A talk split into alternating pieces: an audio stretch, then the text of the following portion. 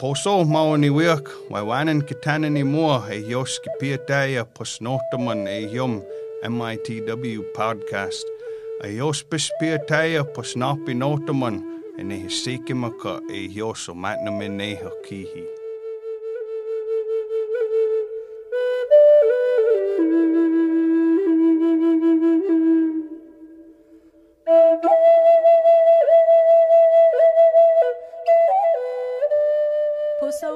Listening to the Menominee Indian Tribe of Wisconsin podcast. I'm your host, Sheena Wapoose.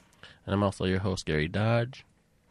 So, um, Vaughn Bowles has been our quote unquote special guest for the last two years uh, as the as the public information officer.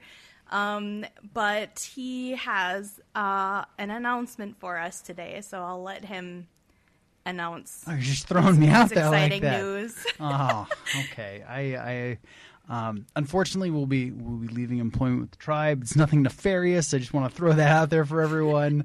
Um, I was offered a, a position um, that requires my family to move, and so we'll be we'll be moving to New Mexico and stuff. But I just want to throw it out there that I've really enjoyed my time working with the Menominee people. I've learned a ton culturally and about myself, and I really appreciate the time I've been able to work with Gary and Sheena. They've been fantastic. So, I just want to let everyone know changes are on the on the horizon, um, but it's okay.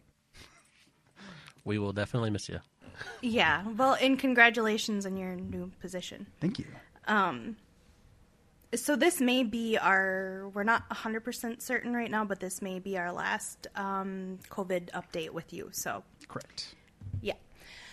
Um, so uh, vaughn seeing a lot of news about mask recommendations changing i think the cdc um, had some new recommendations or we're talking about new recommendations as far as masks go uh, will the tribe be changing any of their policies? So yeah, the CDC has been talking about changing their mask recommendations, the indoor masking recommendations. Be, Uh-huh. be specific about that. Um, the tribe met for incident command meeting today, and they're they're going to hold off on changing the policies um, for the next two weeks. They issued another emergency order.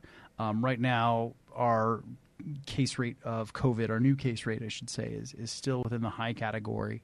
Um, And even under the new CDC recommendations and stuff, they wouldn't allow for mask removal indoors and stuff if you have a high case rate. So, right now, we're going to hold off for another two weeks, see if our cases continue to drop off, which they have since the last time we talked, which is great Sure. news. Um, Yep. And so, after that, um, we'll look to possibly emergency order number 30 um, to see whether or not we're going to ditch the masks or not. Okay. Um, I had, and this is not on our questions, but I had seen something about the CDC changing like the categories or the, um, I don't know what you would say, like, you know, how it's high, like what it Right. means to be in a high category. Right. So it's kind of it's kind of funny, and then it kind of puts it's why our county and specifically or the reservation borders and a lot of western Wisconsin is still considered a high transmission rate. Um, it it has to do with like the kind of the the flukes or the hiccups seen in statistics where low population and low sample size really conflates the numbers.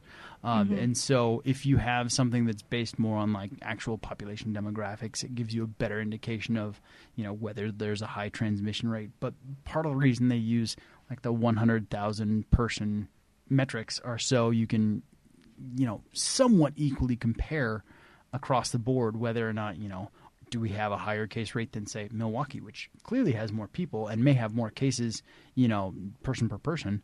Um, But it gives them it gives them a place to look at. it.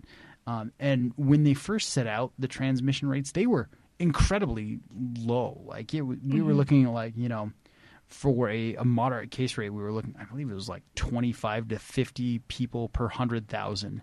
And I think a high case rate is anything over hundred. Well, you know, if we have two people that get it, that puts us in the high category, even though, you know, it's it's pretty uncommon um, Yeah. given our, you know, population density and stuff like that. So they've they've kind of talked about reevaluating that. I I would be in support of that to get a more realistic picture. That's Sure. me. It makes sense to me too, yeah. Um, so um, you mentioned that we're still in the high category. Are other counties surrounding us as well? No. So the other counties around us, and you can actually go to like the COVID tracker and stuff on the CDC's website. I love it because it's colored pictures and stuff. They're all in the moderate or low categories now. So the only other places um, that are in the high category are literally the the western side of the state, and they also have small populations just like us. So Sure. it's kind of the issue of do we really have a lot of cases going on? Is it just you know statistical errors or biases or whatever you want to call Sure.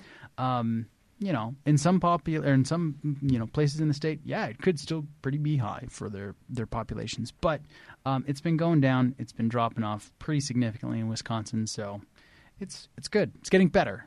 It's getting much Sure. better. So, um, you mentioned that we our case rate here locally on the reservation has um, been declining as well. Right. Yeah. So last week we only had, I believe it was five new cases, and the week before it was six. Now that sounds high, granted, but you know, earlier in earlier in the year we had like 30 new cases per week, or you know, Yeah. one week we had 50 new cases in a week. I think there, I think our high was like 58 or something like that. Um, so it's it's dropped off precipitously. So we're in a much better place now than we were weeks ago. That's good news. Yeah. Definitely encouraging. So, is there any new information on the BA2 variant? There's not a lot out there about the BA2 variant. Um, what I've found is it makes up about 3.6% of cases right now. Um, could explode like the original Omicron did, but we haven't seen that, even with, you know, various states removing mask restrictions and indoor restrictions and stuff. So um, it might be burning itself out at this point. Is that just because it's not as transmissible as Omicron? it's more likely because there are more people that are immune to it at this point. There, a lot of people have had natural cases of it, which provides an immunity that's you know s- markedly better than vaccinated immunity. Um, some estimates are it's about six times more effective than getting vaccinated, even though getting vaccinated is good and effective um, to a point. You know, a lot more people have had it now, so you're going to Sure. transmit a lot less virus if your population's more immune to it. Sure. Speaking of that, will we have to get a fourth shot? Four shots right now are only recommended for people that are immunocompromised. Um, these would be elderly, those that have gone through things like um, transplants. Sorry, spaced out there for a second. um, and so, or, or might be taking any sort of medication or have a chronic condition and stuff that makes them immunocompromised or immunosuppressed. So, not everyone's recommended to get a fourth one right now. Um, this will probably become more like a flu shot Okay. Sure. eventually. Yeah. Will there eventually be a COVID vaccine that covers all the variants? it's hard to say all the variants because the virus is always continually, you know, evolving and mutating. Um, they could provide vaccines that do cover more of the variants that are out there. Um, and I know they've been in the works. They just haven't released them yet. So we're still kind of running off the original. But there are versions two and three in the works that probably cover more of the variants that are out there. Is there anything else you'd like to add? Thanks Is for there, everything. is there any last message? Period.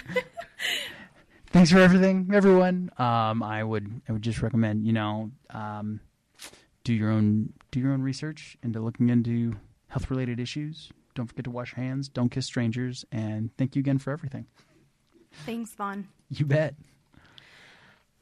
Waiwanan for listening to the Menominee Indian Tribe of Wisconsin podcast. You can find us on Apple Podcasts, Spotify, and Stitcher.